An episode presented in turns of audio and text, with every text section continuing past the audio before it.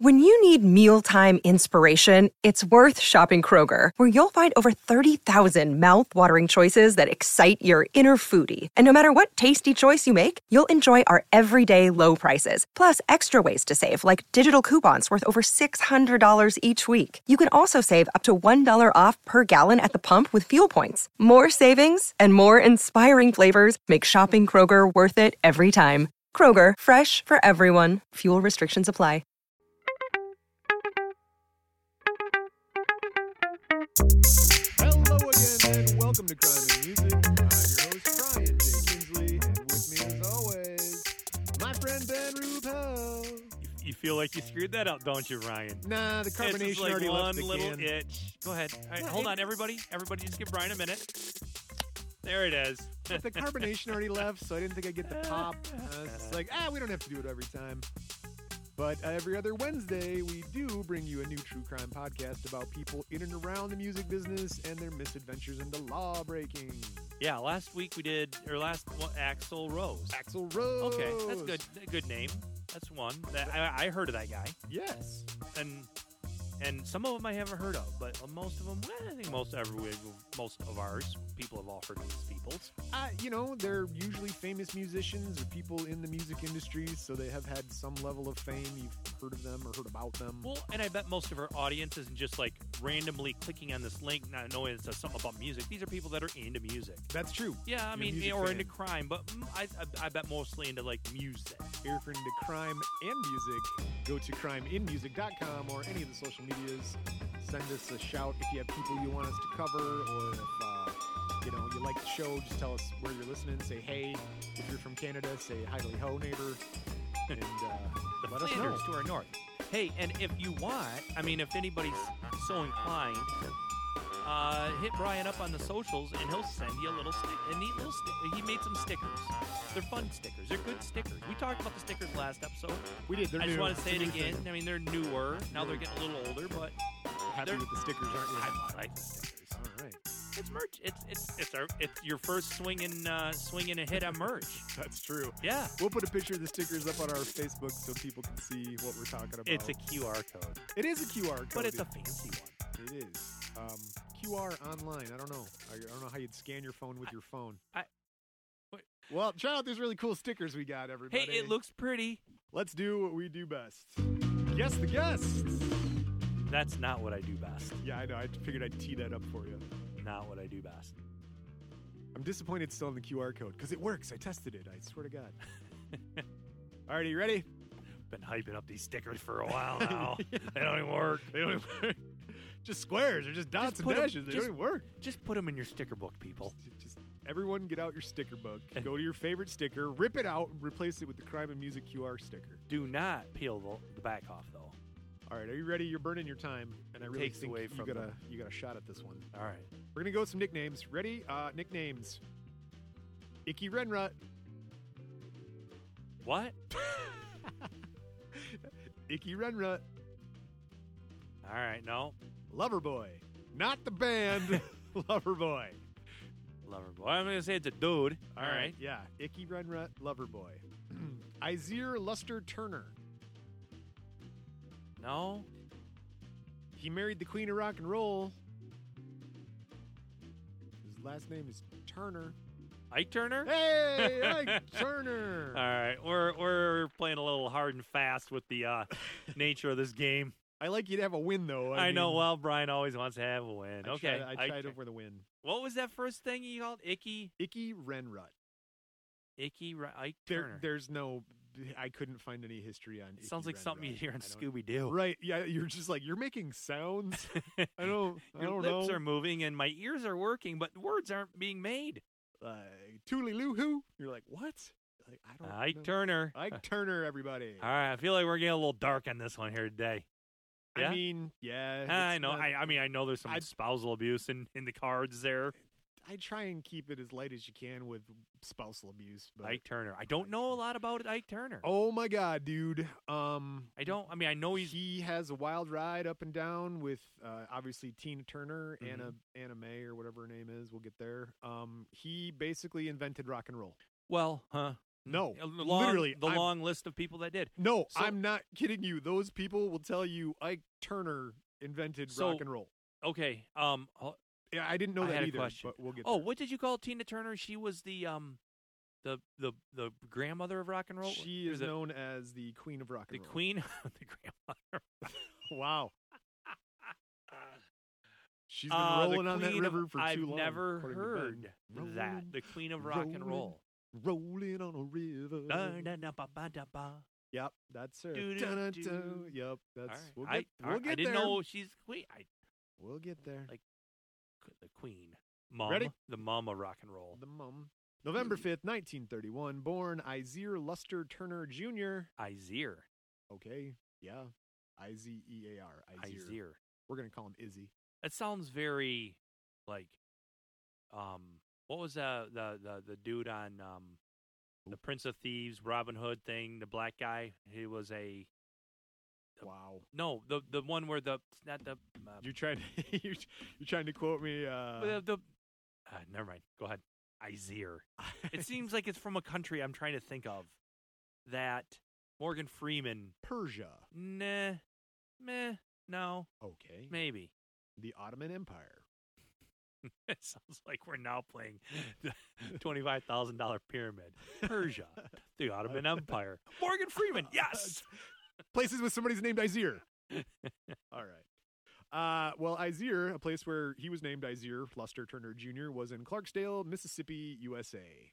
All right, M I S S I S S I P P I. PP. Two parents, Beatrice Cushenberry and Izir Luster Turner Sr. Oh, he was a junior. Yeah, that's usually what does that mean typically? Huh? Get ready. People who are named Junior generally go off the rails. Uh, his mom was a seamstress and his dad was a Baptist minister. Okay. Izir was the youngest child. He had an older sister, uh, Lee Ethel. Lee Ethel. Don't look, Ethel. Her first name was Lee. It was too late.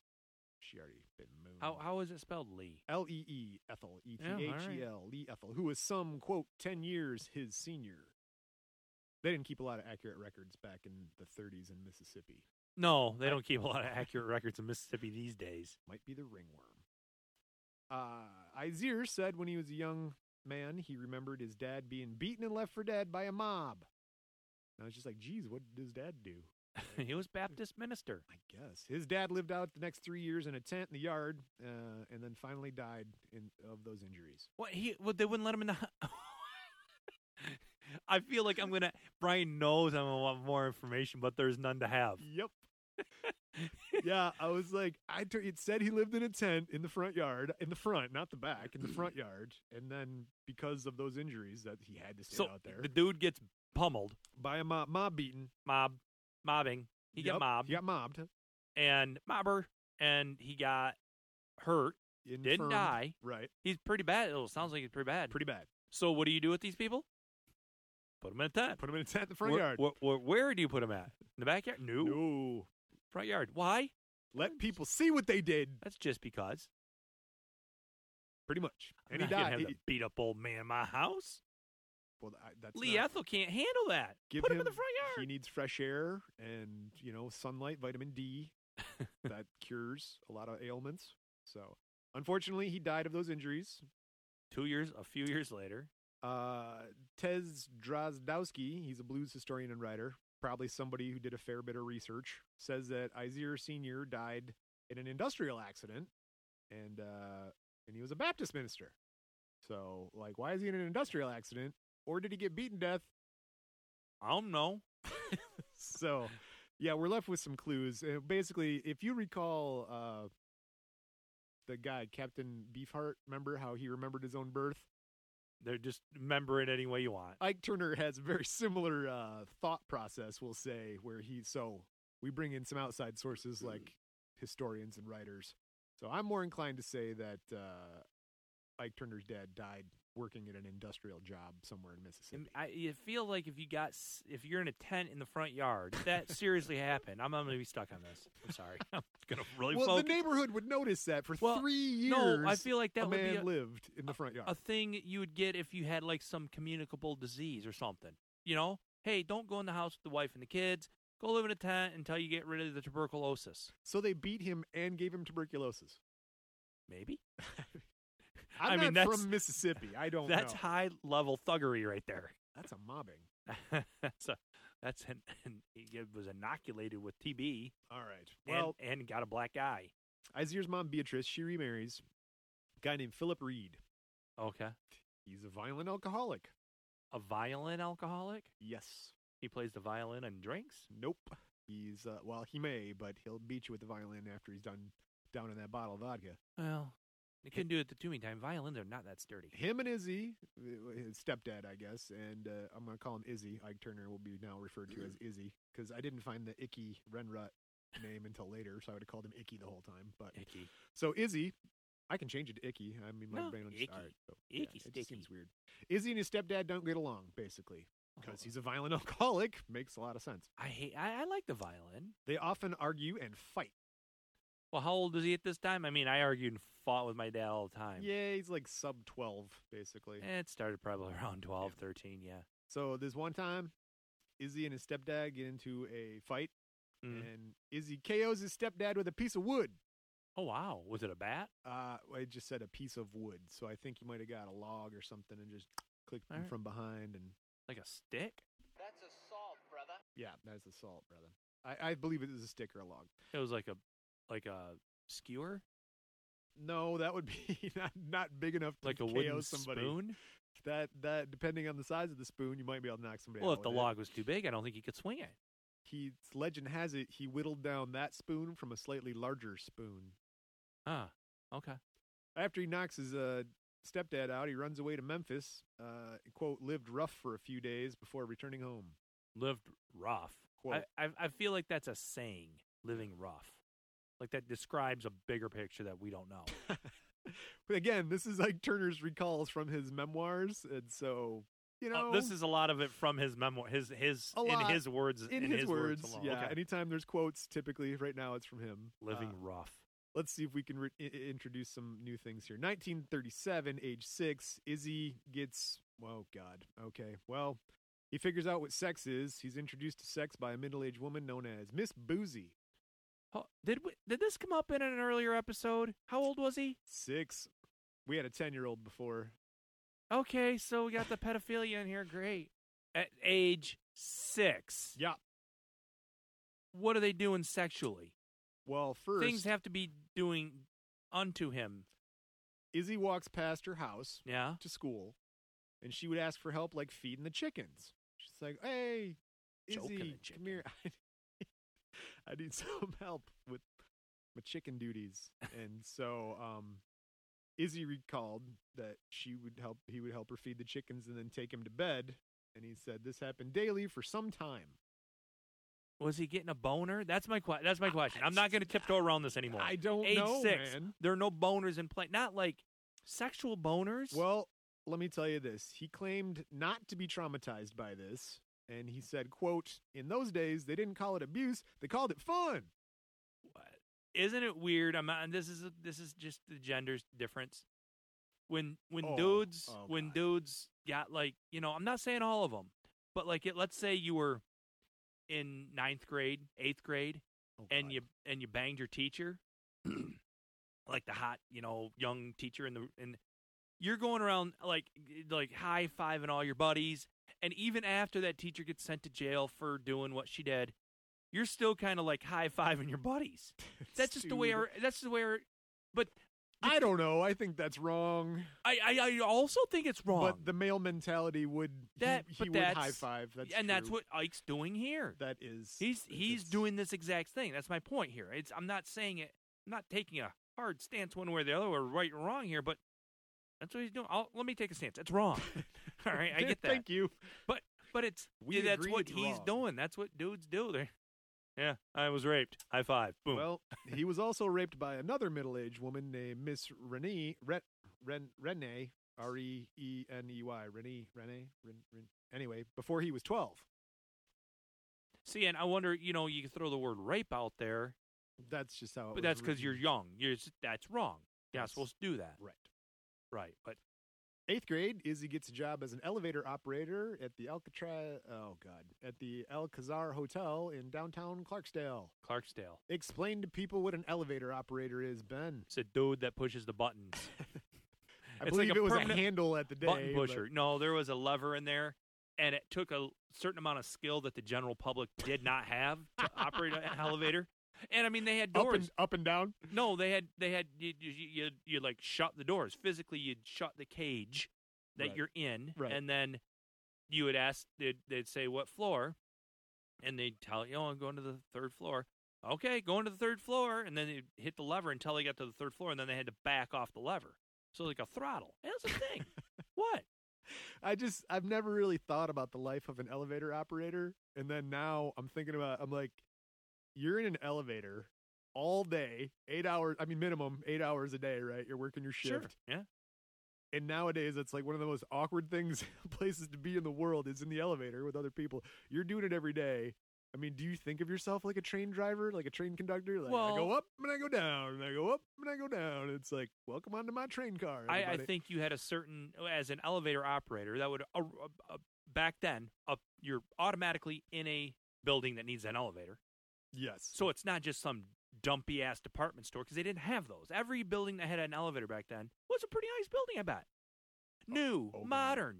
Okay. It wasn't. I mean, elevators have been around now for like only 120 years.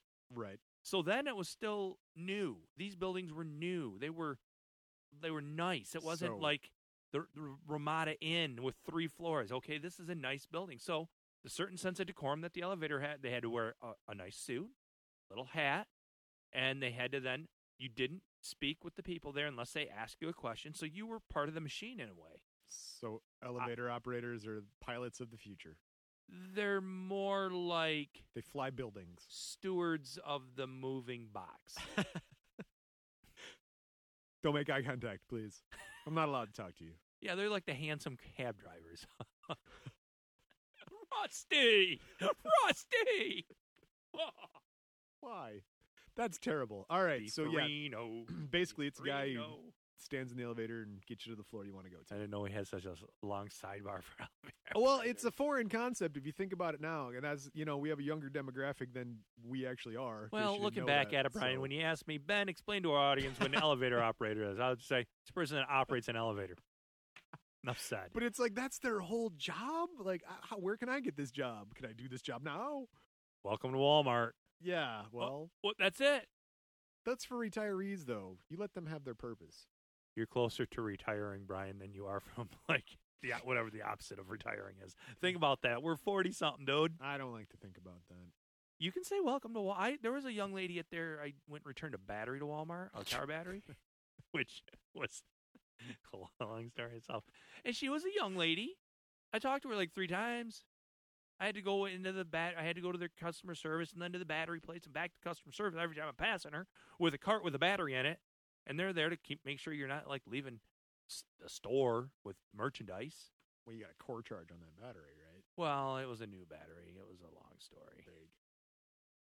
Speaking of long stories, You're not supposed to return batteries, by the way. you're not supposed to do that. Well, if you talk really fast, confuse everybody, and smile, you can return batteries. Generally, that's how it works. Um, wow. I don't know how they did it back then, uh, like we're doing it now, but keeping people listening. Izzy works at radio station WROX. Rocks! That's located in the same building. Um, damn it. As the elevator, Yeah. I'm- we got to go back. We got to go back to that story then. we, we have to go back to the elevator story. This is not, this is a hard edit because I messed oh, up. the Mr. story. Tyler going down. Remember that Aerosmith? I do. Video? Excellent segue. That is exactly what Nobody Izzy would down say elevator. when Yeah. Mm-hmm. people got into his elevator. Now, the elevator was located in this big building in downtown Clarksdale, right? Also in this building is his radio station, WROX rocks. Rocks. And uh, on his break, Izzy would go down and watch this guy, DJ John Friskillo. Frisquillo. Friskillo. And he'd play records, you know, because that was back in That's the days. what and they do. playing records. So one day Friskillo sees Izzy watching him and he's like, You like this stuff? And he's like, Yeah, man, I, I like this stuff. It's like Friskillo teaches him all about radio and the control room. And Izzy said, This is the be- this was the beginning of his thing with music. this thing with music. I got a thing with music. And this is the beginning of it, And here we are at the beginning. of his thing. Thing. Uh, he gets an opportunity to play records one day while Friskillo's out getting coffee. He's like, "Oh, okay," and he puts the needle down and plays a record. Eventually, he gets a job as the late afternoon shift DJ. Nailed it. So Izzy's great. Played the shit out there. He heard all the latest music. He's playing all sorts of variety of artists. He's, his show's like kind of diverse, you know. He's like, yeah, "Wow, and we this listen is to all in sorts of stuff." the the mid, the late 30s or early 40s. I believe it's uh, the late 30s, early 40s. You Okay. are correct. All right. I'm ready for him to invent rock and roll. We're, Uh, we're gonna get all there. right. We're on the tip. I'm telling Okay. you.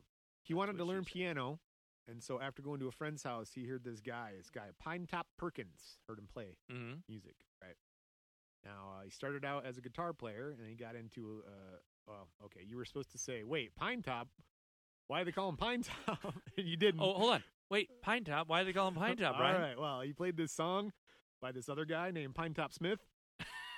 I don't got to ask about that. Everybody knows about Tom Pine Top Smith. Actually, he climbed pine trees when he was younger, so they called him Pine Top, and then that's first Pine Top. They should have called him uh, Porcupine. Why? Porcupines climb pine trees. Oh, I didn't know that. Yeah. That's more terrifying now. Actually, I think that's the fact of the show at this point. Porcupines climb pine trees, so Yeah. they're they can be face level with their quills. They can jump on your head. Good lord. Yeah. I'm never going to a pine forest again. All right, so here's the thing about Pine Top Perkins. He's cool because he started out as a guitar player, and he got into a knife fight with a chor- chorus girl this one time in Helena, Arkansas. H- uh, Helena, Arkansas. Yeah, You mean Arkansas, don't you, Brian? I do. That's how it's spelled on the card. Arcanaz Dave. Uh, this this chorus girl, she sliced some tendons in his arm, right? Pine Top Perkins, and uh, so he couldn't play guitar anymore. So then he became one of the most influential blues pianists of all time, So he could play the piano though. but not play the guitar. Correct. I, I, All right, whatever. he's got a Grammy Lifetime Achievement Award, dude, and he's uh, inducted into the Blues Hall of Fame. He must have done something right for the piano. oh, okay. So Izzy hears this guy playing at his buddy's house, like a relative, and he's like, "Oh my god, I want to play the piano." So he goes home and he talks his mom into giving him money for piano lessons, and then Izzy goes straight down to the pool hall. W- w- do they have a piano down there? Or Well, that's the thing, right? It's like he didn't take the formal lessons. He learned from uh, boogie woogie style from this guy Perkins, who worked at the pool hall playing piano. so he bought Perkins beers all day. what are you doing there? Oh, you need another beer? All right, hold on, sir, Miss Perkins. And the, okay, what are you doing there? And so yeah, Perkins worked playing at the pool hall, and Izzy would go down there and play piano, learn how to play Learn how to boogie woogie. Boogie woogie. That's, Right. They, they have not invented rock and roll yet. They got boogie woogie. I know. They have boogie I'm woogie. telling They you. had boogie, We'll get and there. separately woogie came along. they put them together. boogie and woogie. Oh, they're both kinds. You should really. Oh, we got both kinds. We got country and western. Aha! I was ready for that. All right, so uh, Izzy's teaching himself guitar too, and he's playing along with these old blues records. So he's starting to build like this musical base, Mhm, mhm. basically what we're You doing. got here. boogie, woogie, and blues. Right. So, some point in the 1940s, Izzy moves into the Riverside Hotel in Clarksdale, Mississippi. He moves into a hotel. That's basi- weird to me. Well, it's it's run by this lady, Mrs. Z.L. Rat Ratliff. He banging her too. That was not mentioned. It's a famous hotel on the Mississippi Blues Trail, and it housed blues musicians who are out on the road working gigs and stuff. Okay. So that's kind of like it offered them a home base, and then Yeah. they go out and play shows. Age 13, 1944. Um, he lives at this place, uh, hosts musicians, and uh, every once in a while, Izzy gets a chance to play backup for the guys who come through. Right? He's 13. I'm just saying. I mean, this is just amazing to me. Well, 13. this is Mississippi in the 40s. That's should be what you home could playing do. Minecraft at 13. There was no mine. There was working in the mine in, in Right. doing a ah, craft. ah, do that. but you can't do that. So basically, you got guys like Duke Ellington and Sonny Boy Williams coming through, and every once in a while he'd be like, "I play the piano, I play the guitar," and they're like, "Well, s- mm, sit in, play with us." And he's like, "Oh my God, I'm playing with Duke Ellington." So Sonny Boy, this guy Sonny Boy, liked him enough, and he's like, "You know what? I'm gonna take you on tour. I'm gonna give you a shot." You're 13. Yep, Izzy, 13, drops out of school and uh, plays piano full time with Sonny Boy Williams. All right. That makes sense at 13.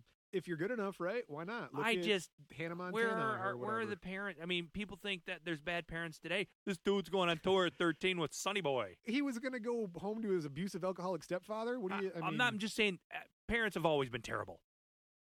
Today's no different.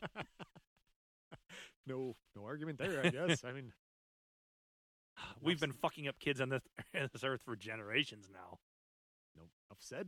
All right. 1946, Izzy joins uh, rhythm ensemble, the Top Hatters. All right, the top hatters. Why did they call them the Top Hatters, Ben? Did they climb to the top of trees and They wore top hats. oh, I'm kidding. I don't know why they called them the Top Hatters. I just maybe the, uh, I assume they were the top hats. hatters. Um, they play the greater Clarksdale area, so you know he's getting a little bit more exposure than the Mississippi Blues Trail. Their style was big band, and they play from sheet music, so they had like stands. and Oh yeah. music. Now I have one rule: if I'm gonna be in a band with you, it's no music stands on the stage. Either you know the songs or you don't. Yeah, you're playing classical instruments though.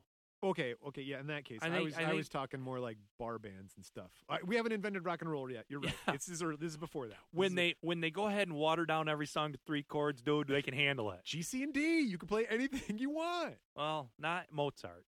I mean, not Da, da, da, da. I, I don't even know. All right.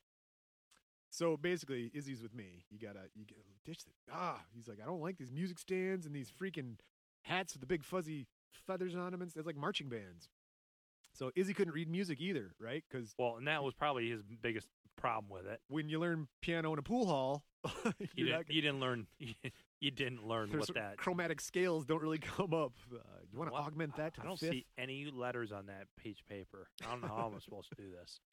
uh, I don't. I don't know music. I don't know anything about reading music. I used to read music. Music, I could read treble and bass clef music because of years of other, like, you know, violin or saxophone or whatever, and then cello and all that crap. And then I learned percussion music because I did a ton of that. And now I don't remember any of it, and I can play tab on my ukulele. My daughter is. She knows her. She can. She plays violin. She's pretty good at it for a little kid. Keep it up. Well, she doesn't have time for it anymore. Honestly, it's just a thing. Use it or lose it, man. Music and that's is a probably going gonna happen. Yeah, but she did. She Sorry, Michelle. don't do that. How can I say sorry, Michelle, if I don't burp into the mic? You don't ha- just say hi, Michelle. Hi, Michelle. Hi, Michelle. Super fan Michelle. All right, are you good? Yeah, no, basically, he doesn't read music. They're all doing music. Your, your daughter should keep doing music. And he's mad about it. Oh, well, he's not mad about it. He just doesn't like it. So, what he would do, though, is he'd fake it during the rehearsals, right? And then he'd go home and listen to a record, memorize it, and then go play at the next rehearsal. he's like, I, I got it. And then he'd play a little louder or whatever. he Okay. Did. All right. At one point, the Top Hatters had 30 members. Yeah, it's a big band. Big band. It's in the name of the, the style of music. it's called a big band. yeah, The band splits into two, though. it's like it's like two smaller bands mixed together to make one big band. This is great because they split into two smaller bands. The first half keeps playing dance band music like jazz. They call themselves the Dukes of Swing. And the other half, led by Izzy, calls themselves the Kings of Rhythm. And they wanted to play like blues and boogie woogie. Boogie woogie.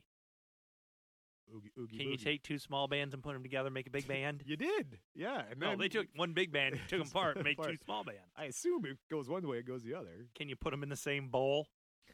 Would they be? That's like when you mix M and M's and Skittles, big ball.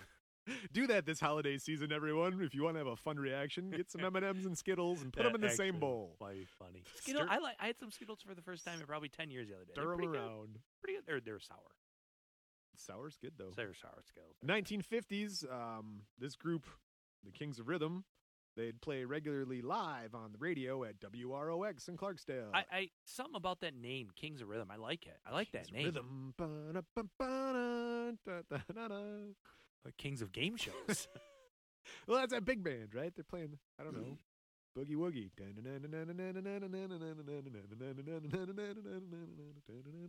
That's Boogie Woogie. That's all I got. yeah. Okay. I, I'll, I'll I'll come It's a listen. to you, blues man. riff and B. Watch me for the changes. Jeez, Try to I- keep up. Try to keep up. They'd also okay, so they're playing on some radio stations, uh, W Rocks and KFFFA in Helena, Arkansas, Arkansas. Izzy gets a gig as an unofficial roadie for the blues singer Robert Nighthawk. Oh yeah, Robert Nighthawk. Have you actually heard of Robert Nighthawk? I haven't not heard of him. There you go. He got a chance to play backup for Nighthawk. Uh, it helped him get experience by playing out. Playing out. I don't like that term. There is a difference between your basement and the stage. So, yeah. not at most of the stages I've seen you play out at, Ryan. I actually am a gamer. I'm not trying to toot my own horn, but yeah, in, in practice, when I'm drunk in the basement, dicking around with the guys. I'm not the greatest, but Dick on around with stage, a lot of guys, do you, Ryan? in, only in the basement. Not that there's anything wrong with it, Ryan. All right. Jeez. Jeez. All right, we got a quote um, from Izzy. Quote, we played juke joints. We'd start playing at 8 p.m. and wouldn't get off till 8 a.m. No intermission, no breaks. If you had to go to the restroom, well, that's how I learned to play drums and guitar. When one had to go, someone had to take his place. Oh, that's neat. I like that idea. I like the rotating. Uh, Tag! You're in, like pro wrestling, like tag your Yeah. tag team partner. I don't play the bass. Yeah, G, C, and D. Boom, boom, boom, boom, boom, Don't worry, it's a boom. bass player. It's not that important. Just go ahead. No fake one's listening to you any. No, I'm kidding. I love bass players. I learned to play the drums so I could listen to bass more close up. it. drummers like bass players because it's the only member of the group that makes them look good. Wow. Get, Getty Lee's gonna Canadian backhand you. Uh, yeah, bring him and Les Claypool. Let's go. March 1951, as he brings his uh, Izzy brings his band to record the song Rocket 88. Rocket '88. No, never heard of it. I probably have. yeah, Oh. these old songs. You've you've heard maybe heard them. Here's the thing: Izzy plays uh, piano. His regular singer signed a solo contract, so he split, leaving the sax player for the Rhythm Kings, this guy Jackie Brenston, to sing lead. So it got released as Jackie Brenston and his Delta Cats instead of Ike Turner and his Kings of Rhythm featuring Jackie Brenston. Why is this a big deal? Now there's beef. exactly. I feel beef coming in. The intro part of Rocket 88, which is largely classified as the first rock and roll song in history, was also the piano parts later used note for note in Little Richard's Good Golly Miss Molly. Okay. Good golly, Miss Molly. Yeah. Yeah. sure like to-" That was Ike Turner, man. The single released in April 1951 hit number one on Billboard's R&B chart. Spends five weeks at the top. It so sold- Rocket '88. Rocket 88. It sold half a million copies. It's widely considered the first rock and roll song ever recorded. Izzy and the band were paid $20 each. It's about 193 bucks nowadays for the record. So so he's credited with making rock and roll the first time. Yep. And it was because of him on the piano.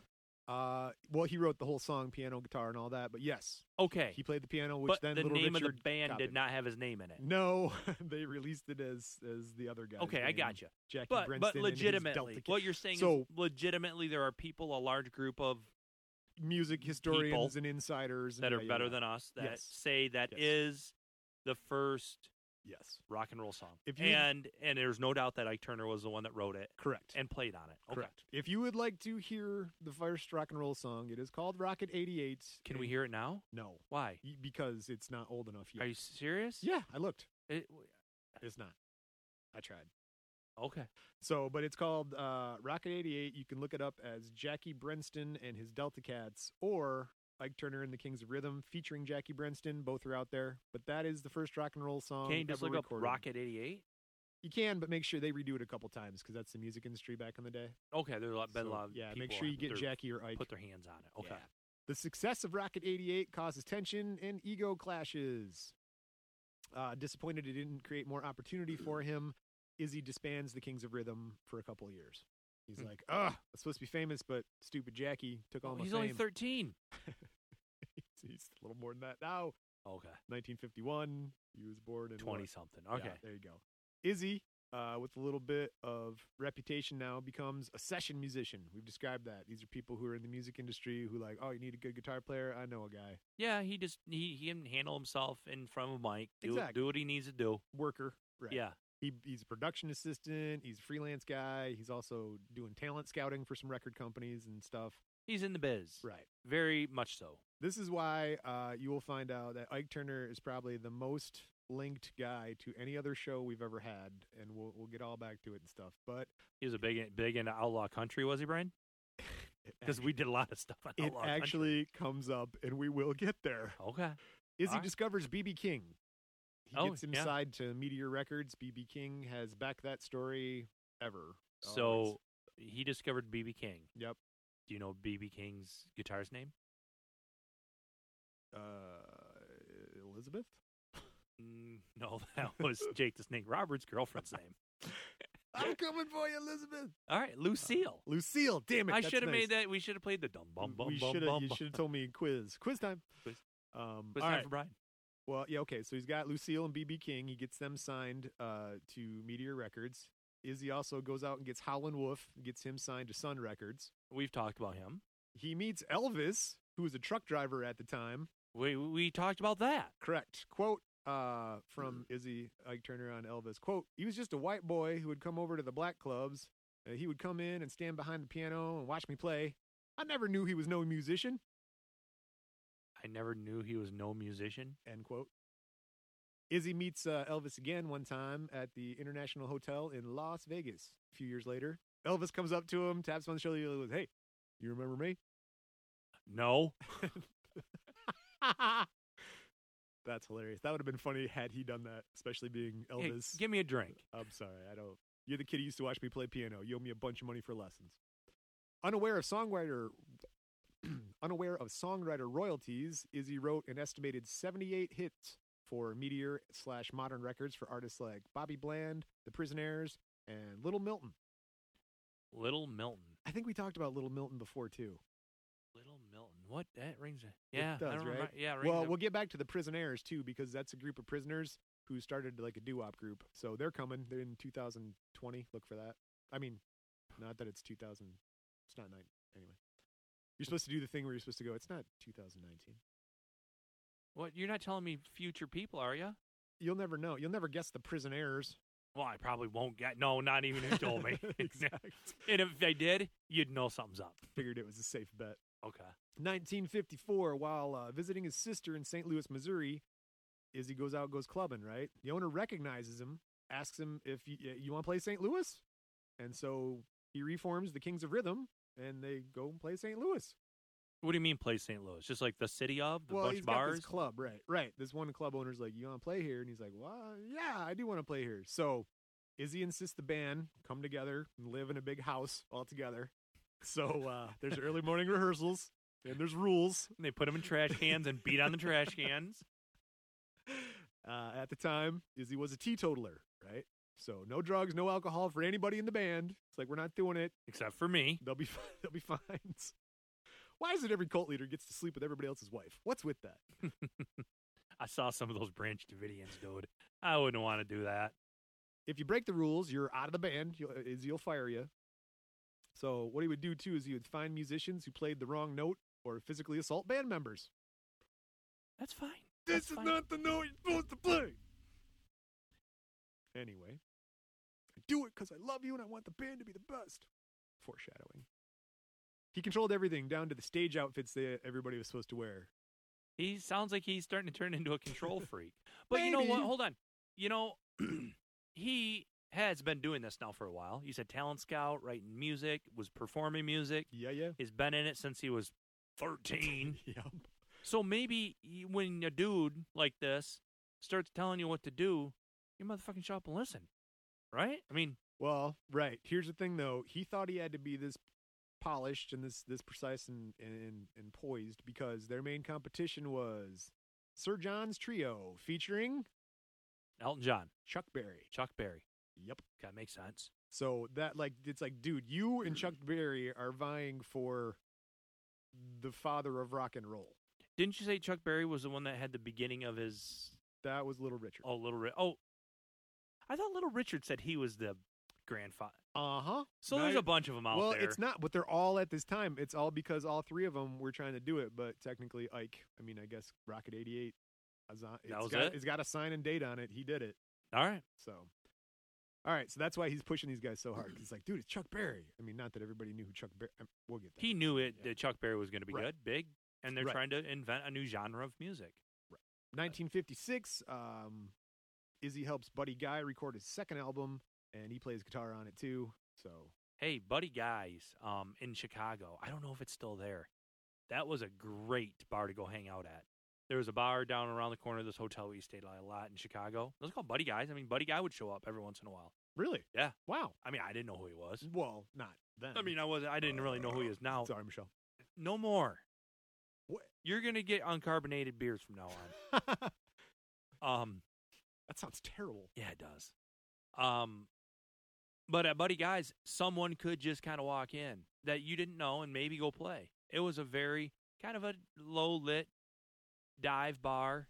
Really? Yeah, it was. It was pretty cool though. Huh. I've So never been that there. one, and then there was another one called the Kingston Mines. That was a North Chicago.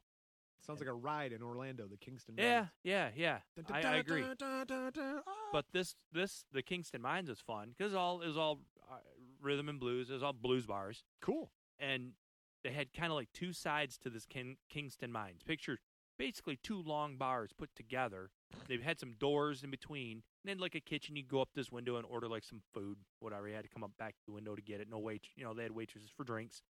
So they'd have a band going on in one of the- one side, going rocking and rolling, and we're sitting there listening to the band, and all of a sudden everybody's like kind of leaving. like what the hell? They're all going to the other side because they know the next band's getting set up in there. So they would just have bands come in and had two rooms, Oh, and they Just just you could shuffle just back and bo- forth? bounce back and forth. yeah. And that sounds terrible, right? But guess what this does? Gets you up off your feet, gets Yeah. you moving, Yeah. gets you kind of talking to some people that you've never, you know, seen before. It was fun. It really made for nice, fun atmosphere. I'm I'm 99% sure that was a place called Kingston Mines. I, I bet you it's still there today. Buddy, guys, I don't know. I Hey, don't know. if I- you're from, if you're familiar with either of those, let us know on the social media. yeah, we'll send you a I'd be sticker. Super curious. Is I don't think Buddy Guy's still he can't be still alive. Well, Maybe. Maybe. Speaking of going to bars, 1957, the Bullock sisters, Anne and Aline, A L L I N E, Aline, Elaine. Hello, Elaine. Uh, they go to this Club Manhattan in St. Louis, right? They go to see the Kings of Rhythm. I've heard of them. After seeing the band, Anne asks if she can sing with them. She's like, "Oh my God, you guys are great!" So during intermission, she goes and sings this song, "You Know I Love You" by BB King, and uh, Izzy sees it and he's impressed. He invites her to to join the band. So Just singing between sets. yep, All right. Join the band for the night or forever and evers. uh, we'll get there. She gets a stage name, Little Anne. Little Ann. All Little right. Anne. 1959, Izzy's charged with interstate transportation of forged checks and conspiracy. What? Oh, All right. Yeah, basically here, May 19th, uh, 1960, he gets arrested in St. Louis and he goes to trial because there are these people passing these bad checks and uh, like, well, basically the first jury, they fail to reach a verdict because the evidence is kind of sketchy. It's like there's a check, bad check ring going around and Ike's Turner's name is brought up. And so he's like, yeah, I know the girl, but I mean, like, I don't know the girl. I just, you know, I just know her Oh, she was writing back. She was no, one- no, no, no, not no, nobody we've mentioned so far. This is a third person out in Okay. the world who's All just like, I, I feel like you're trying to slow walk me to something here, well, Bri. no, not really. There's a retrial, and he's found not guilty. Basically, it's like he has connections to some shady people, but he's not doing anything shady yet. Let's just keep Yeah, it that. me way. too. Are you looking at me? so, uh, there's a bunch of deep FBI. I went through a bunch of FBI files on the whole thing. It's all public record. Somebody did a FOIA thing, and so I'm looking through, and it's like Ike Turner. He's like, yeah, I knew her, but nah, I didn't do any bad checks. She was just the singer. Well, Oh, it just keeps going on. We'll get there. March 1960, uh, Izzy uses Little Ann to lay down a track for another musician, this guy, Art Lassiter, right? Art never shows up to this recording session. So he's like, I got the band here, I got the songs, we got the tape time, I got no singer. So he puts Little Ann in there and um, he gets his, he's like, you know what? I'm going to send these demos to New York City to, to sue records. And people are like, it's good enough. You should do it. This girl, because he's he doesn't know this girl, Little Ann. She's like you said, she came up to him at a bar and was like, I sang one song, and he's like, Yeah, I let her in the band. I think she's good, but man, is is it just me? Am I am I am I being honest with myself that she's actually this good? People are like, She's good. She's you know, you're good. Yeah, she's good. Look at that rack. She's got to sing well. No, dude, her voice. I'm telling you. So basically, I know. She's got big boobs. Look at that voice. He gets a, he gets a letter back. Rolling, rolling. He gets a letter back from New York City. Sue Records offers twenty thousand dollars advance uh, for a song and suggests Izzy make this girl, this little Ann, the star of his show. It's like, Okay. man, you guys are doing good. This girl's good enough. You should put her up front. So Izzy renamed Little Ann Tina because it rhymed with Sheena, and he was inspired by Sheena, Queen of the Jungle, and Noyoka, the Jungle Girl. So he's like, he created the stage patern- uh, persona Tina Turner. so her name's Br- Ann Ann. Ann something Oh, and oh, God, you make me go back. Anne Bullock. Bullock. All right. No, her name is Tina Turner now. Well, did they get married? We'll get there. Well, well, you said they gave her the name. They weren't married at that time. Look, man, he created the stage. He's he's a marketing guy. It's like Kiss, all Okay, right? yeah. it's like they're not really the spaceman and star child and all that. They're just like the real people. And he's like, these are the stage personas when we go out there, and this is this is who we are. All right. And uh, he trademarks it too because if she leaves, he could just replace her. So it's not necessarily her. Her. He's creating this. That's a neat idea. That's a neat concept. Yeah, I'm you- I'm not I'm, I'm actually sincere with that state. It's a well, neat it goes concept. back to the Axl Rose thing. It's like Guns N' Roses. It's like, yeah, no, I You're- am Guns N' Roses. You're This is replaceable. You're just the singer. Exactly.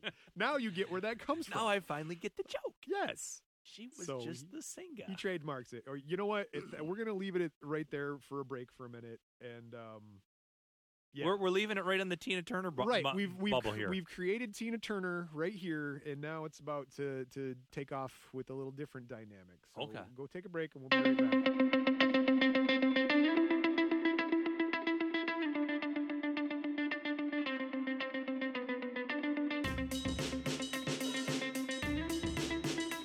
What you call this? Signs? What was this? Levels? What is this?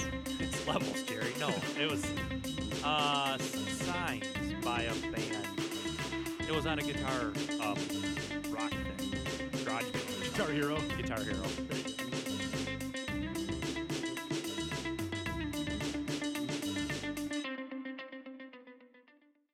Another day is here, and you're ready for it. What to wear? Check.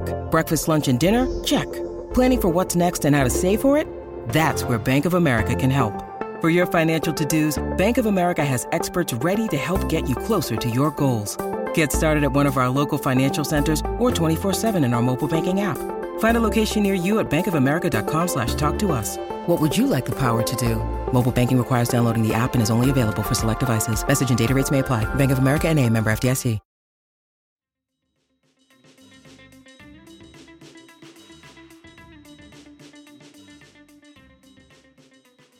And we're back.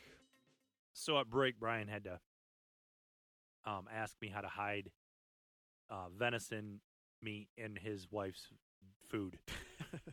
That's- he's like, That's it, basically. dude, come over here and look at this. Like, tell me what. I, What do I do with th- this?" th- what do I? Some buddies gave me some venison, some steaks, some venison steaks. And I didn't stuff. get a deer this year. That's for What do you? sure. What do you? What do you recommend?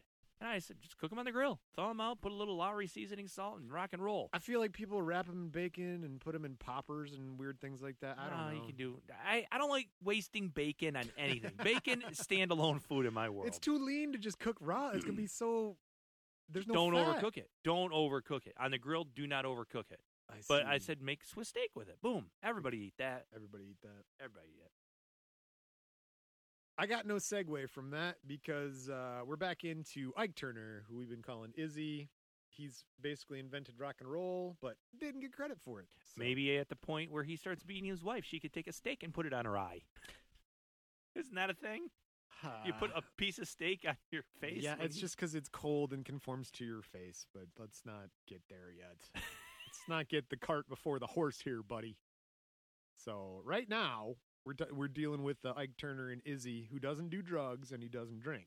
Right? He Mhm. said he was introduced to cocaine by two very famous people he'd been working with in Las Vegas. Who? Well, first of all, it's Elvis, obviously, because he met Elvis. It was uh, Elvis. yep. I, and- I didn't think El- was Elvis a cokey. well, you know, Maybe a little bit. He did a lot of. he did a per- lot. li- he put a lot of different things in his body. Yep, it was Elvis and Red Fox. Red Fox. Red Fox introduces Ike Turner to cocaine. There's no doubt in my mind that that dude was doing some cocaine back in the Oh, day. dude! If you're in the LA scene, out in the in the hotels, doing your shows like five, six shows a night, and all that stuff. Well, and the comedians, yeah. Oh my God! How would you not be? You'd have to have the uppers and stuff. You'd have to. so I have this, I have this thing in the back of my mind. I know Brian does too. I know this Oh God! that w- we could do comedy on stage. Yeah, that's essentially why we're here. Because No, I'm, I- too, am I- too chicken shit to do stand up on my own. Oh, I would have no problem getting up on stage, and I bet I could even make it funny. But I- there's I no got some way. jokes. I got there's jokes. no way that I could live that lifestyle. No. I got a wife. I got kids. Yeah. and I have no boundaries when it comes to a couple things. Am I, if I start, I would get into, I'd have all the problems with all the drugs. But then, but then think about this. Oh. Immediately off the rails. Oh yeah, yeah. Oh, but think about this. You're, how many shows are you doing a night? A lot of times, if you're a comedian, Uh, Rogan says he goes out about three, four times on a Wednesday. Just hits a couple different like this spot fifteen, this spot ten, this Yeah. spot half hour. and you're telling the same sort of set, you're you're really going to be able to uh, to- Polished. to perfect. It's going to be the exact same. It's going to sound the same. Yeah, man. You know when to pause for laughter from the audience. You're going to get real good at doing your little steal, spick, deal, yeah. your routine. Yep. Well, it's the same Oh. thing when Oh, you're it playing gets so music though. Boring. That's what happens in music. Is you're like, I'm playing rocking in the free world again. oh God. Keep on rocking in the free But world. and I get it. You're making money. You're doing well. free bar tab. but it's not People like are looking at you and going, yeah. it's not cheering. some glamorous thing. Nope. Yeah. Yeah, I don't. I So- don't know if I'd want to do. And you couldn't live at home if you didn't live in, like, say, New York or L.A.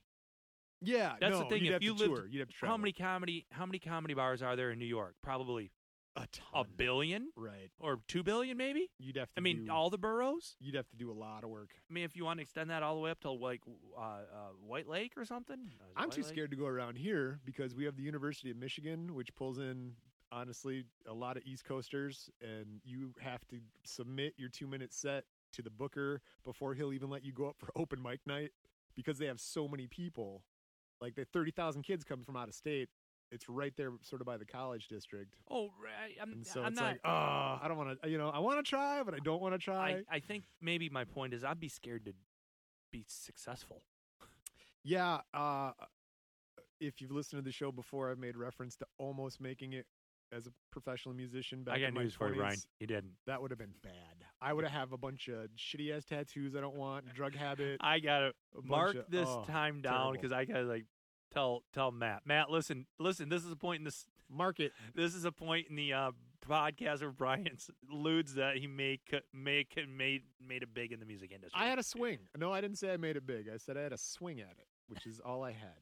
a swing. Haven't you ever pulled the lever on a on a on a slot machine and be like, oh, almost won a million dollars? Didn't though. I just should have put a quarter in. It's a good feeling. All right, back Anyway. to back Well, to Bobby speaking of good Brown here. feelings- Bobby Brown. oh, I Speaking- mean Ike Turner. Speaking of good feelings, uh, he gets some cocaine, right? That we're talking about Bo- from Bobby Brown. Red Fox and uh, and Elvis. Uh, all right. So he gets that he get, and he takes it home. He he gets it, takes it home. He takes it, and he tries it out while he's playing the piano and writing songs. And, he And- said he liked it because it reduced the need for sleep, and uh, that allows him to write more music. yeah, I bet. I bet. When you're on cocaine, That's 100 percent correct. you don't have to sleep as much. So I can write more songs. Yeah. I feel like writing a song right now. I'm gonna write so many songs. Boogie woogie doogie doo doo doo doo doo. July 1960. Uh, the single "A Fool in Love" was released by Ike and Tina Turner. Okay. It I- becomes a national hit, selling millions of copies. Well, now they're not married at this point. I don't think they are. I feel like I mentioned when they get married. I might not. I don't know. Crime and music. I wrote this a while ago. It happens. We'll get there. All right. Look it up if you want to know. Write the write the show, please. If you know when Ike and Tina Turner got married, feel free to write the show. Get Like, Githron, get on it. It became a national hit. They sold millions of copies. It peaks at number two on Billboard R&B and number 27 on the Hot 100, and is inducted and introduced Tina Turner to the world. Okay. Is he added a girl group to his mix. He called them the Ikeettes.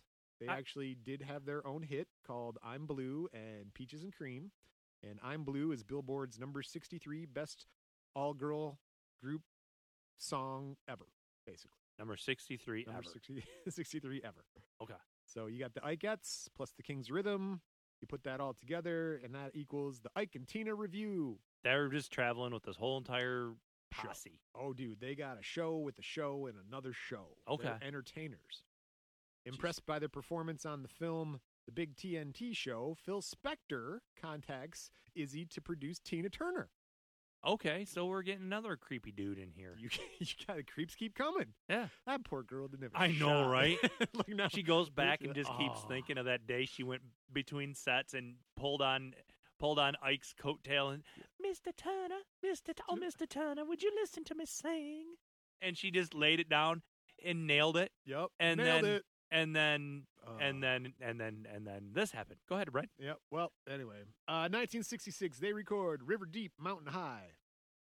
It was not well received. That's a different song. Hey, that's a lot of same words in it. It was not well received in the U.S. Other people o- overseas they liked it more. Ain't no valley low enough. Uh. That's when Phil backed away to from music me, producing. listen to Remember, you, if girl. listen to the Phil Spector episode. He recludes to his Malibu mansion, as they all do. Hey, by the way, I think was it Phil Spector episode? Um, Little Milton.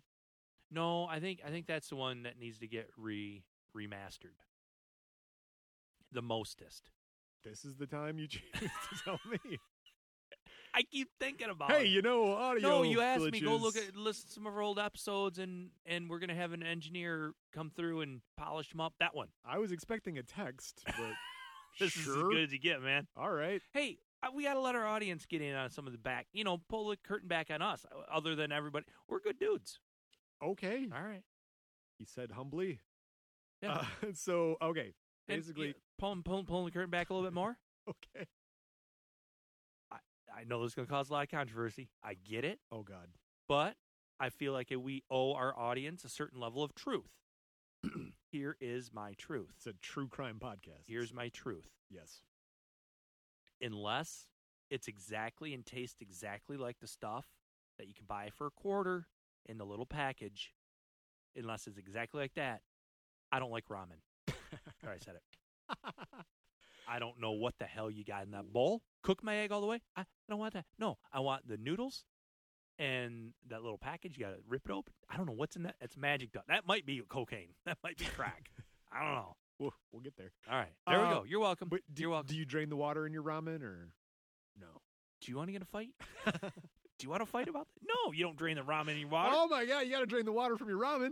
What are you? What are you doing? That's the broth. "Oh, I'm not trying to make noodle soup here. I'm making noodles with flavor in them, man. You drain the noodle. You drain the water in your macaroni, your mac and cheese, Kraft dinner. Not, I don't drain it well. well, okay. I, like I the don't little drain it one. well. I drain it a little. I, I just kind of do this. Like, shh, done. Good. Need some of that noodle water in there with it. I love the visuals on a podcast. It's I said, shh. Psh, psh. That's where that came from. Me draining noodle water. I go, psh. all right. Well, this is not Now every time I say, psh, I'm going to think of me draining noodle water. not gold or silver content we got going on here, but third place, which is what River Deep Mountain High got. They took number three in the UK. So That's pretty good. Ike and Tina review are, are popular. So good so that Mick Jagger called and asked Ike and Tina review to open for the Rolling Stones on their British tour. oh, really? Really, Wow. I'm telling you. Ike so is kind he of goes ahead and he invents rock and roll. yep, The Stones master it. do the Stones, Right And now he's opening for now him. he's opening for the Stones. I invented this shit. Sorry, Michelle. 1969. Uh, They released the uh, couple of records, one out of season, and then the other one, The Hunter. the Hey, Hunter. That kind of falls into the theme of hunting now, because out of season, don't shoot that. out of season and The Hunter. They they do sort of yin yang together. yeah, little Out of bit. season and the Hunter. Yeah.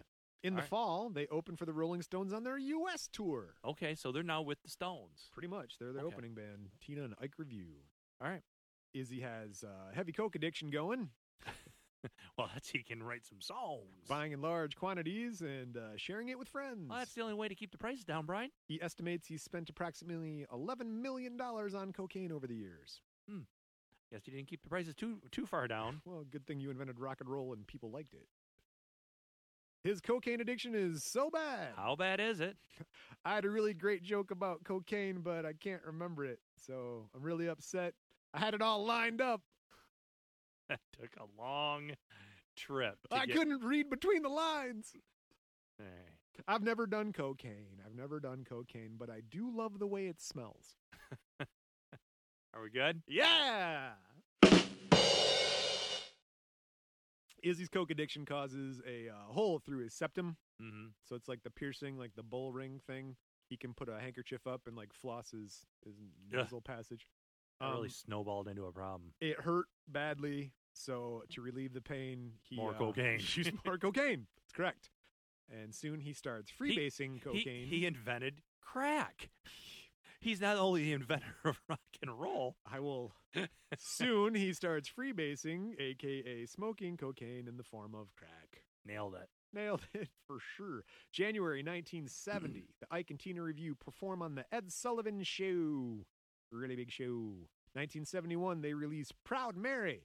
That was a big one. That's their biggest hit. It reaches number four Billboard Hot 100, number five on the R&B. Sold one million copies. Won a Grammy for best R&B vocal performance by a group. And so the whole time, I don't know if they're married or not at this point. they're whatever- married now. Whatever. Okay. Yeah, uh, they're married. but he's still in his mind thinking, dude, if it all goes wrong with this bitch, I can totally I can get just- somebody else. but I can just plug and play, man. Just plug and play. I, she's really not even that big part She's of the just show. the singer. Just the, I,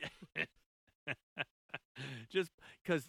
Okay, I, I, the rest of it. I we're gonna we're we're gonna have a tangent here. Oh, for sure. Okay, Oh, I can't wait. all right.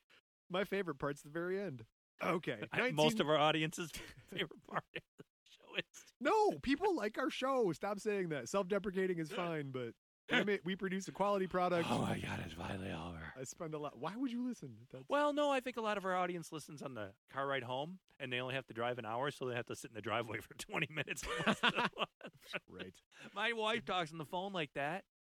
Well, yeah. I mean, I'm like, that's a- where is she? She's supposed to be home at 4:30. 5:15, she walks in the door. I'm like, oh, late night at work. No, I've been in the driveway for Sitting 45 in the driveway. minutes on the phone. talking on a phone. All right, All right. This is completely unrelated to that. 1973, they release Nutbush City Limits, Oh, yeah, so- I've heard of that one too. a song written by Tina about her hometown, Nutbush, Tennessee. No, is that I? Why did I? Nutbush was in Illinois. I did a lot of research. It's no, no, I believe you. Nutbush, No, no. Tennessee. If you would have asked me, I'd, I would have instantly said Illinois. Ann, whatever her name, Little Ann's born there. 1974, the Turners receive the Golden European Award, the first ever for selling more than 1 million copies of Nutbush City Limits in Europe.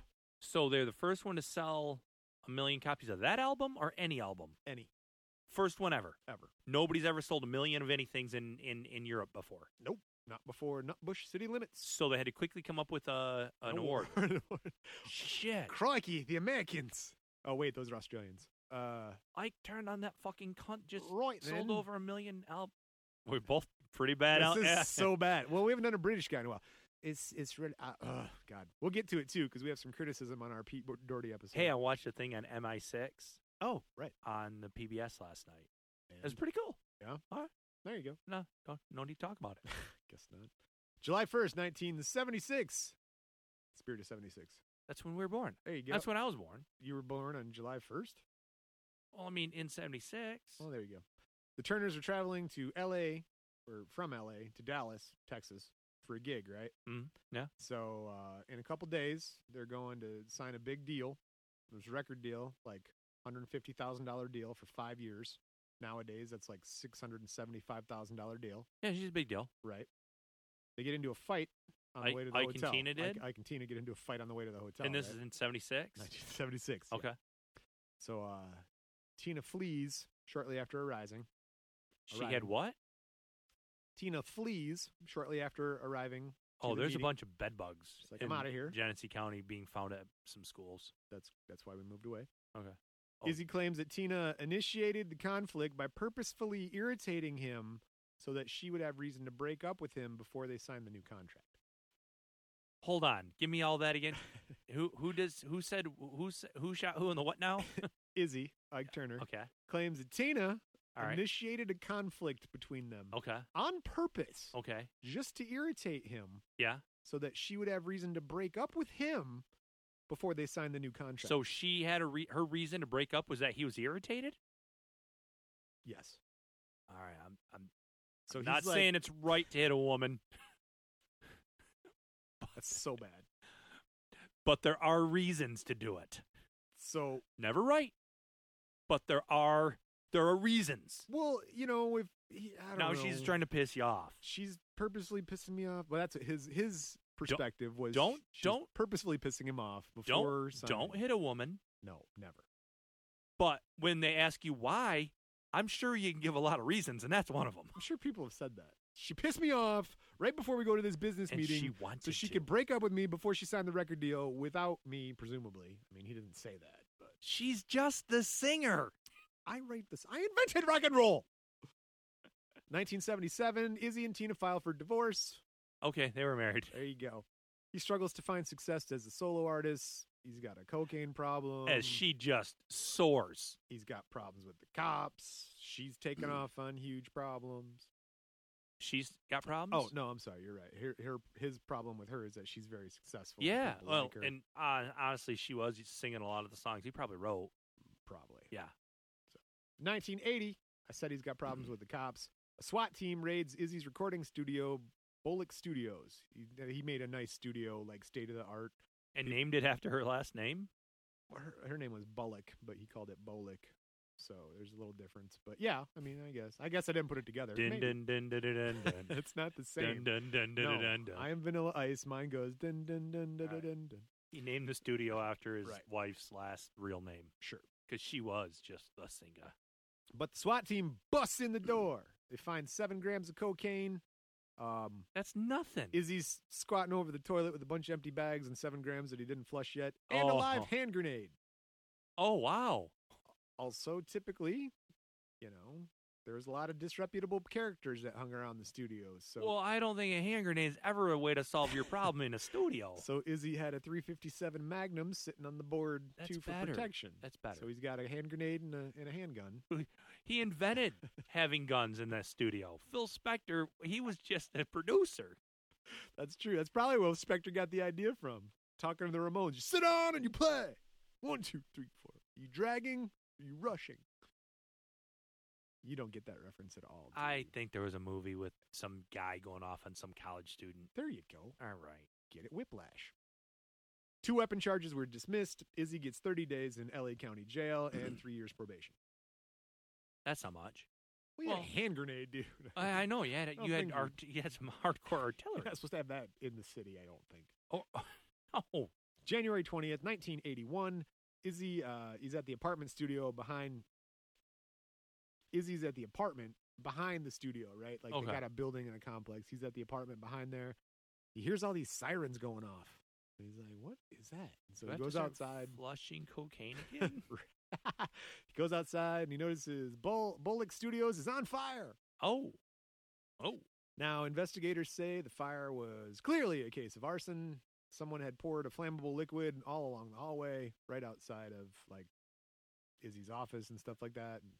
So, because the studio was a maze of rooms, the fire department could only stand there and watch it burn down for 18 hours. So, and the whole time, and the whole time, Izzy's just doing, oh, I don't know. I don't know. I don't was know. at my apartment. I have some insurance papers here, though. Swing. Excuse me. We- I'd like to get by now. I have I o- I am the owner with a full coverage insurance. So hold on. Do you, is there more to that story? when Did- mayhem happens. Did he- uh, nope, that's it. he burnt that shit down. You didn't? Yeah, you know, Eh, I don't know, eh, maybe. eh, So, April 1981, Izzy's arrested for shooting a 49 year old newspaper delivery man. Who's delivering newspapers at 49? Hey, man. Seriously. Hey, man, you got to do what you got to do. Some people, they like the news, newsies. Look at that. My Siri lit up because of something we just said. Not talking to you, Siri. uh, it's claimed the man assaulted Izzy's wife and then kicked his dog. So, Oh, you can't kick a dog. So Izzy's remarried? Izzy said, yeah, Izzy said he only he gets married like four times. I left them out of it because They're not s- even singers. He beats his wife, so I don't want to. Uh, Izzy said he only fired one shot to scare the fella. Um, he injured himself. That guy injured himself hopping over the fence to get away, and so Izzy was found not guilty of assault. I'm Hold not on, he even gonna did get the button. what? he shot the dude and then Well, no, the guy jumped the fence trying to get away after the shot, and that's how he hurt his leg. He didn't have like a bullet in his. Oh, leg he or didn't. nothing, Okay. so- Okay. Okay. All right. Yeah, he's not guilty. Izzy's not guilty in that in that particular case, but he will shoot at you. Just to let you know. Shoot in your general vicinity. basically. June 1985, Izzy's arrested and charged with conspiracy to sell $16,000 worth of cocaine, possession and maintaining of a residence for selling cocaine and or using controlled substances. I feel like he was more of the uh, end the end user there. Police took $1,000 worth of crack cocaine from his North Hollywood apartment. Uh, Izzy was out on $5,000 bond. I guess the music business wasn't really cracking along for him. Oh. 1986, Izzy is arrested for possession of cocaine and carrying a, s- carrying a concealed handgun and traffic violations. He was, Oh. rele- he was released on bail. Oh, bail.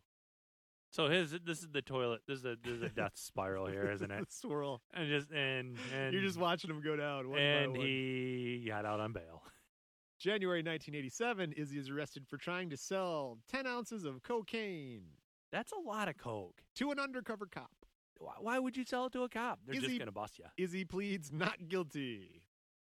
Is he going to jail yet? Izzy is arrested in uh, May 1989. Izzy's arrested in West Hollywood, California.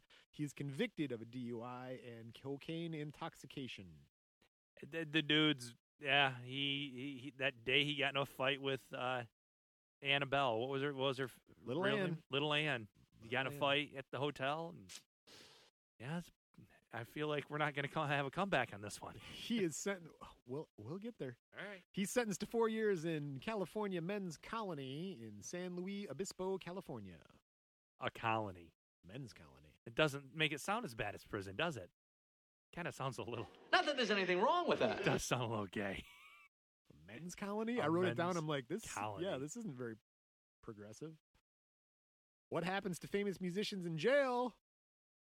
Oh, warden, warden, warden. Oh, did he start aren't you singing his a- way out of jail? Associate Warden Larry came in, said Izzy was a model inmate. He becomes a trustee working in the prison library. And 1991, Ike and Tina were inducted to the Rock and Roll Hall of Fame. When Ti- he's in jail? Yep, Tina didn't attend. Izzy didn't attend because he's in jail for the drug conviction. So Phil Spector accepts the honor for the Turners. I'm glad they got some upstanding individual, some pillar of the community. Yes. Well, actually, it's at Ike's. Well, we'll get there. Okay, we'll get there. Phil Spector comes back around again. He's not- September 1991. Izzy is paroled after 18 months for his four-year sentence. That's not warden, bad. warden, Yeah. warden, let me out of Kissing jail. ass every day. Yep. While in prison, he made thirteen thousand dollars selling cigarettes, candy bars, and coffee to other inmates. Sounds like he's doing the same thing as he had- got arrested for. I, I didn't know you could do that. I didn't think you could generate an illegal underground business in jail. but- used to sell uh, now and later's at school. I was thinking that too. I sold candy at school, also like Yeah. warheads and, and Dude. freaking tootsie roll pops. and we stuff would like go that get out of I'd my get locker. cases of candy. We went to Sam's Club. My mom and I no, would you- just not boom, Sam's boom. Club. That's they where I didn't have a went Sam's Club back then. in the nineties for sure. They did. Well, we weren't. You must have been selling in high school then, Yeah, I did. That's what I'm talking Oh, about. When did I you? w- When, when- like sixth grade. I don't remember that. You used to go run down to Centennial Candy. Oh yeah, and when you then had run leave to the, junior high and playground. get on the bus. Yeah. Like after the bell rang, you had to be Yeah. the first one, and you had to bust your ass downtown. Yep. Go to Centennial Candy. right the old post office. Yep, and get one case, like a case the size of a shoebox of now and later's. Pop 'em in your backpack, and then run twice as Run far to the junior To the high junior- up the hill. to get on your bus. So you can Yep. then on the bus, you just walked in on the bus, and then you open shop. Yep. Yeah, quarter piece, nice. five for a dude. dollar. Nice. Tripled my money every time. Yep. Nope. I sold candy out of my locker in high school. Beats having a job. prison cured. Uh, prison cured Izzy of his cocaine addiction, and uh, he remains clear. Really? Yep. Oh, good for him. 1993, Salt and Pepper sample "I'm Blue" to make "Shoop Shoop Ba Doop Shoop Ba Doop." Oh, really? Yeah, that "I'm Blue" Yeah. was that uh, Ike Etz song. that Okay. he wrote. So he got paid for that. Oh. Yep. So Okay. because it goes to number four on the Hot 100, earns Izzy about half a million dollars in royalties. Um, he appeared on the song uh, "Love Gravy" by Rick James. There it is. Yeah, he appears on the song "Love Gravy" by Rick James. So we have Rick James in there now. Well, who was the who was the famous artist that got to share a part of um MC Hammer's song? Na, na, na, na, ch- ch- dun, dun. Wasn't it him? What? La Chic. I think it was. No, there was some famous artist that got to take and, and get Grammy credits. Oh, that was Rick James. Was it Rick James? Yeah. Okay. I told you this all comes around to every. yeah. If I ever do the SEO on our website properly, it's all going to link to every freaking episode we've ever done. Like, there's at least Through through through Ike Turner. Ike Turner. There's at least 14 links. man. he's It's the crazy. he's the trunk of this tree. oh god. They just changed the SEO algorithm. Does he too on somehow Google. link up with the swatter uh, Corocio? What was his name? Gesualdo, uh, Carlo Gesualdo? No, but I think we're gonna go back and do a historic figure again. It's been a Okay. Oh. while, so I think we're gonna go back and do one of those. okay. So no, okay. So uh, Izzy appears on this song "Love Gravy" with Rick James for a South Park movie, uh, the Chef Aid album. Remember that? Okay, yeah. Back in South I think Park I days. think one day I'm gonna watch the South Parks. yeah, I think so. I think too. one day I'm gonna go back. I tried to watch. I mean, they came out in like what ninety on the on the what was called the internet back then. Yes, I have They the had, like, a original Christmas card. episode or Yeah, the something? original Christmas card. I have it somewhere on this computer if you want to watch it. No, sometime. no, I mean it's out there. You But can it's watch great, it. yeah. and then they came out and boom, they were huge, and they're still making them today. Well, the thing with that show that I think is cool is they can turn out an episode in two weeks. Oh, and they keep Like- so topical. That's what it is. Yeah, that's right? their Like thing. something That's comes out 100% and their boom, thing. they're on it. I'm like, oh my god, that was It's- so sometimes fast." it's got to be less than two weeks. might be, but I've just seen two weeks as their general turner. I mean, yeah, Well, I think they were also ones that made some special computer program to where they could turn them out like that quick. Mhm. They did some, basically, psh, they did- they barely need to do any coloring of the. no, it's all done for you. Yeah, boom, done. Click and- computers. point and click, It's crazy. computers. 1997, Way of the Uh, future. Ike's into the future. He's recording and he's touring with Joe Lewis Walker. It's a blues musician and a guitarist and a historian. Um, that encourages Izzy to reform the Kings of Rhythm, though. And he's like, we should go back out and tour. I've just been on tour with this dude. People like blues music. I think we should get ac- back out. So, um, 2001, they headlined the South by Southwest mu- Music Festival. Oh, that's a big one. so Is Izzy- that the one in uh, Montreal? No. It's te- South Texas. Yes. Yep. What's the big one in Mon- Oh, Montreal Blues Festival. Correct. Music festival. Okay. So no, he gets the King's Rhythm back up and going. September 2003, Izzy's interviewed for uh, the Martin Scorsese. Izzy's interviewed for the Martin Scorsese documentary series The Blues. Um, 2004, helping a friend from crack cocaine addiction. Izzy has a relapse, does some cocaine again, like crack. And then Trying to help a guy get off crack. He's doing crack now. Yeah, he Eh, tried. to- let me show you how to. You're, you're doing it wrong. he ended man. up getting this guy out of a crack house, but in going to get the guy in the crack house, he was in a crack house. And I'm like, Well, I'm "Ouch, here." nah, I'm not. It's been 20 years. I'm good. Should I- was it a nice crack house? Uh, I don't know if those words go together. It's an oxymoron. It's a Can nice crack I houses. pre-warm so's crack pipe? 2005, Izzy plays piano on the Gorillaz album Demon Days. Oh, really? Yep. Unfortunately, he's also diagnosed with emphysema, and now he's got oxygen tank. That's sad. That's a sad look. It's not the best, Wheeling around oxygen. especially you know trying to sing and dance. Yeah, nobody, nobody's come to see that South by Southwest concert. No. 2006, he releases the album Rising with the Blues. That album wins Izzy his first solo Grammy for Best, Trish- Best Traditional Blues Album. Um, it literally got a bunch of acclaim. They're like, oh my God, this is like, this dude gets the blues. Might beat his wife with a shoe, but gets the blues. Did he use a shoe? Well, that way he didn't hurt his hand for playing guitar. That's smart, right there, Brian. I left it out That's- because I don't like that's spousal abuse that's stories. That's using your head right there, kids. Here's a lesson. You ever Do got not learn from Ike Turner. if you ever got to get your goon hand out, put Oh a God. shoe on it first. Why do you make me do this to you? and then after you're done beating the crap out of he someone, said that in interviews. blame it too. on them. that asshole. He said that in interviews. He was like, "Well, I hit her because I'd be like, why you sad, Tina? Why you sad?" She's like, "I don't know." And he's like, "Why you sad?" She's like, "I don't know." Maybe it's He's like, because you're "By the fifth hitting me time." with the shoe. He's like, "You not sad no more, are you?" And he's like, "She's like, ah." ah." He's like, "I give her a reason, and then she wasn't sad. And it all made sense." That was my dad's thing. like what? Why are you crying? I'll give you a reason to cry. It's right from Mike Turner. So yeah, yeah. God. Anyway, 2006, he gets his crazy blues album. I guess it's really good if you like the blues, like traditional blues. Wins a Grammy. Um, he's scheduled to work with the Black Keys, right? You've heard of the Black Keys? yeah, I know who the black Right. keys He's are. scheduled to work with them. They send him. They rip uh, off the white stripes. They send him some tracks. I feel like they're different. That's just me. Jack White claimed it. I, see. thought there was a thing. That's funny. Well, we'll don't look know. into it. Let's see if there's some crime involved. On December twelfth, two 2007, at 11:38 a.m., There's a specific time of day. Ike Turner, age 76, was found in his home by his personal assistant, Felina Rasool, and ex wife, Ann Thomas. Medical examiner said the cause of death was from a cocaine overdose. Ooh, hot. He hot, had a hot shot. I, it sounds like he might have. So he kind of He had He- cocaine toxicity mixed with emphysema, hypertension, and cardiovascular disease. sounds like eh, two out of any of those. will His kill ya. daughter Mia was surprised by the finding. She thought the emphysema would have been a bigger factor. than the big, huge pile of coke he just sniffed up his face? that might do it. If you have emphysema and heart disease and hypertension, Sometimes when your heart's beating a million miles an hour and you can't breathe, it's a problem. if you've got the heart rate of a of a hummingbird, that might be an issue. You'll write some cool shit, but uh, You'll have a lot of time on your hands because you ain't gonna go to bed. ooh, just fly. I think you could. All right, and a quote from Ike Turner himself. I I really do love this. I've been waiting the whole episode just for this. quote from Ike Turner. Everything is a hole. When you're born, two holes. There's a hole at the head of your penis, and you come out of a hole. So you come out. you can't. You can't. I won't get through it. So you come out, and everything's about holes. When you eat, hole. There's a hole right there. Yeah, dude. When you breathe, it's a Hole. hole. It's the same hole as when you eat, though.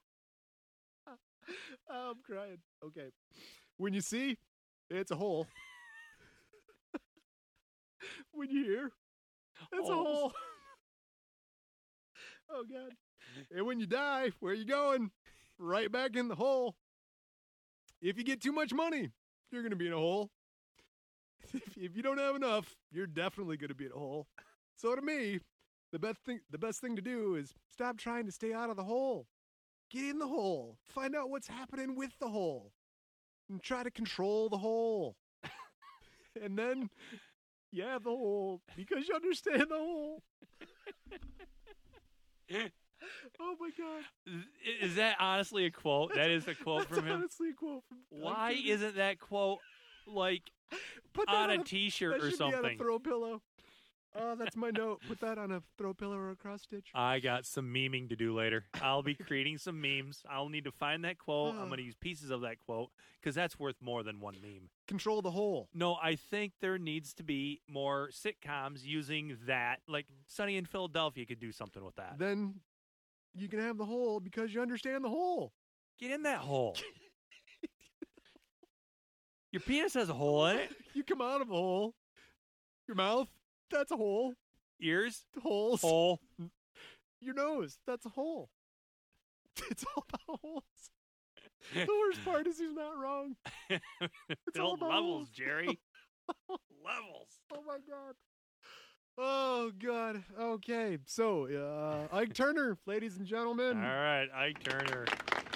Woo! Oh my god. Yeah, he was a dickhead. I mean, there's no two ways around it. Your hole. Guys, the guy's a hole. That- yes, summed up. That man was a hole. Everything's about holes. You a hole?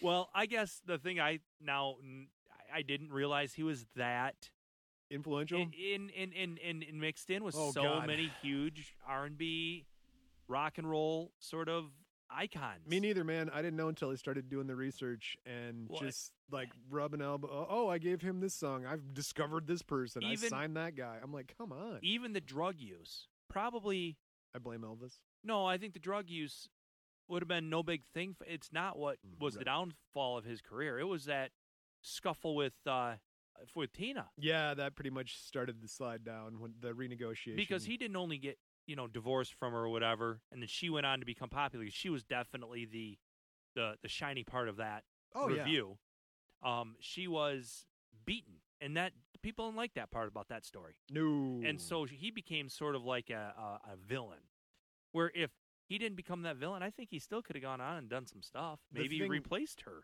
the thing too that happened.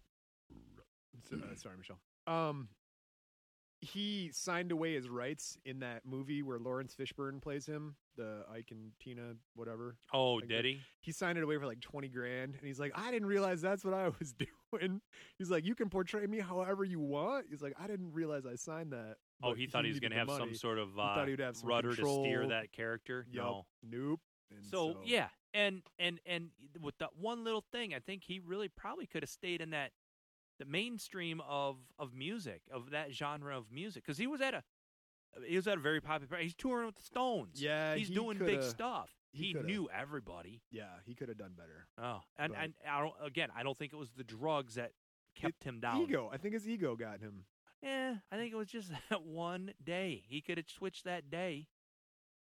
it's funny there's a youtube video of tina turner like fucking with him on camera, and she's just like, ooh, like hugging him, and like, and he's like, oh, get off me, oh, why are you messing with me? Yeah, And I'm like, "Oh." huh? okay, I get it. Like, you want to be like the guy, but you don't want to play it up for the cameras. You want like the I don't know, I did, you know, well, there's there's like turn. What go. year did he? What when he die? What was his? What did year? 2007. Two thousand seven. Yeah, okay. I'm sorry, all the holes. There's three cards of hole quotes. Can we just hang those up in the studio? holes, yes. I, Seriously, that- can we that's a put good one. those? Just get a little placard right I, here. I will make a graphic about the whole quote because that is probably the best quote we have ever read it's in all about holes. 35 episodes. It's the best.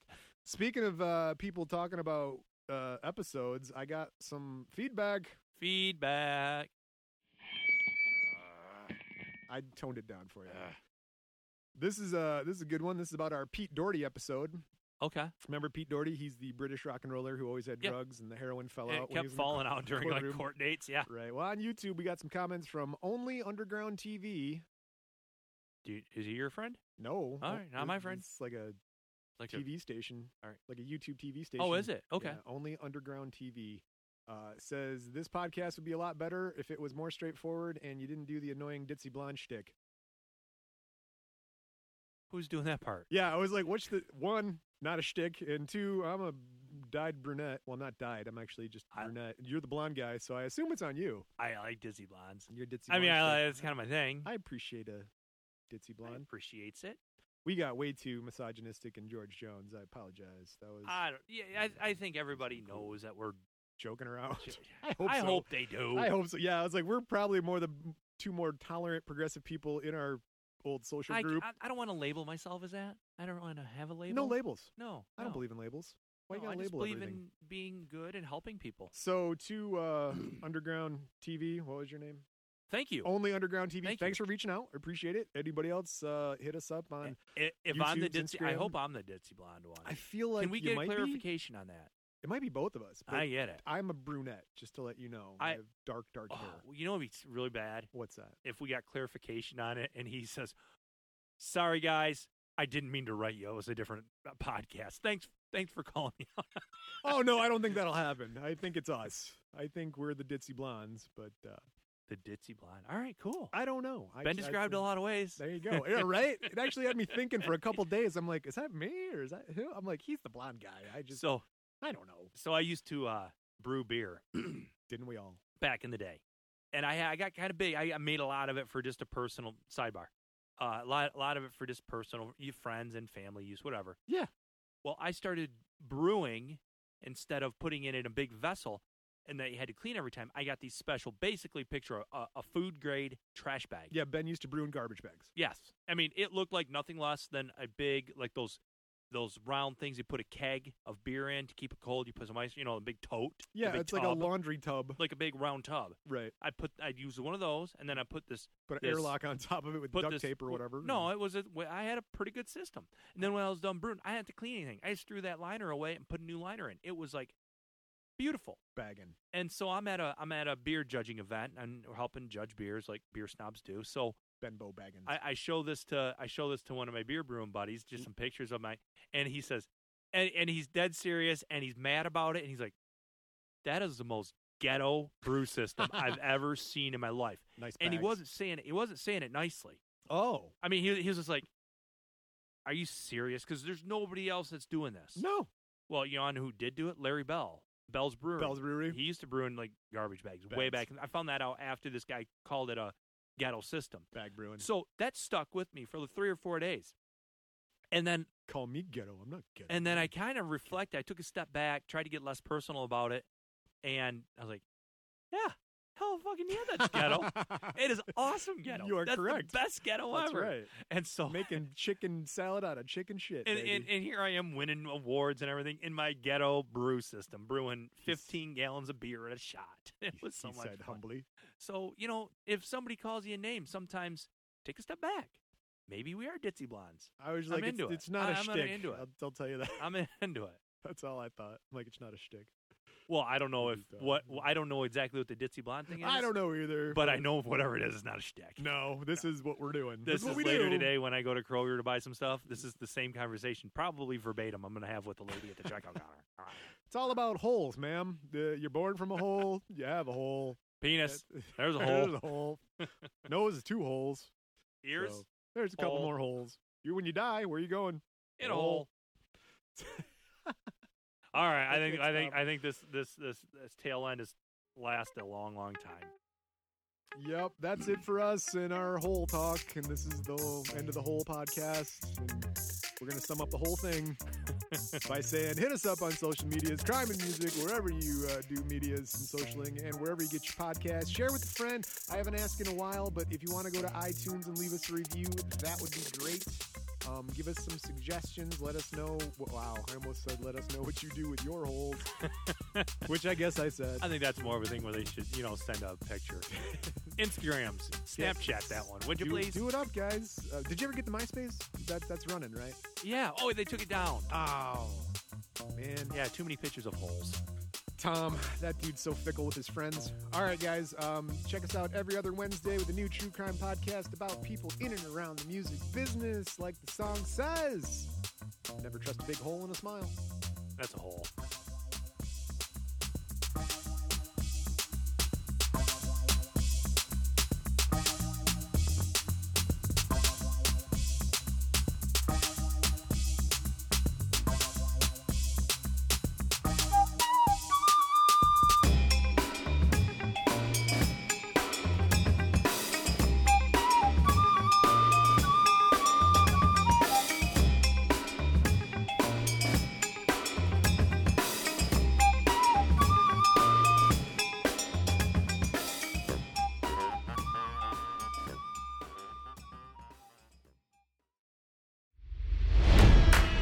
It's NFL draft season, and that means it's time to start thinking about fantasy football.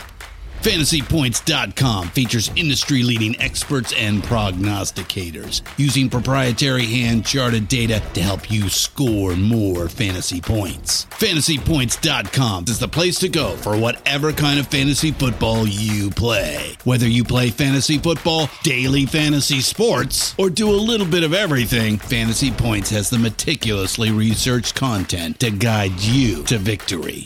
And why wait for the fall? Fantasy Points also covers the new spring football league, the UFL. Join the guru, John Hansen, Scott Barrett, Joe Dolan, and other massive names in the fantasy football universe with an exclusive offer. Use code Pantheon for 15% off any fantasy points package, including the all in package, with access to every article, tool, and data nugget that Fantasy Points has to offer. That's fantasypoints.com and code Pantheon for 15% off at Fantasy Points. Fantasypoints.com, code Pantheon. Score more fantasy points.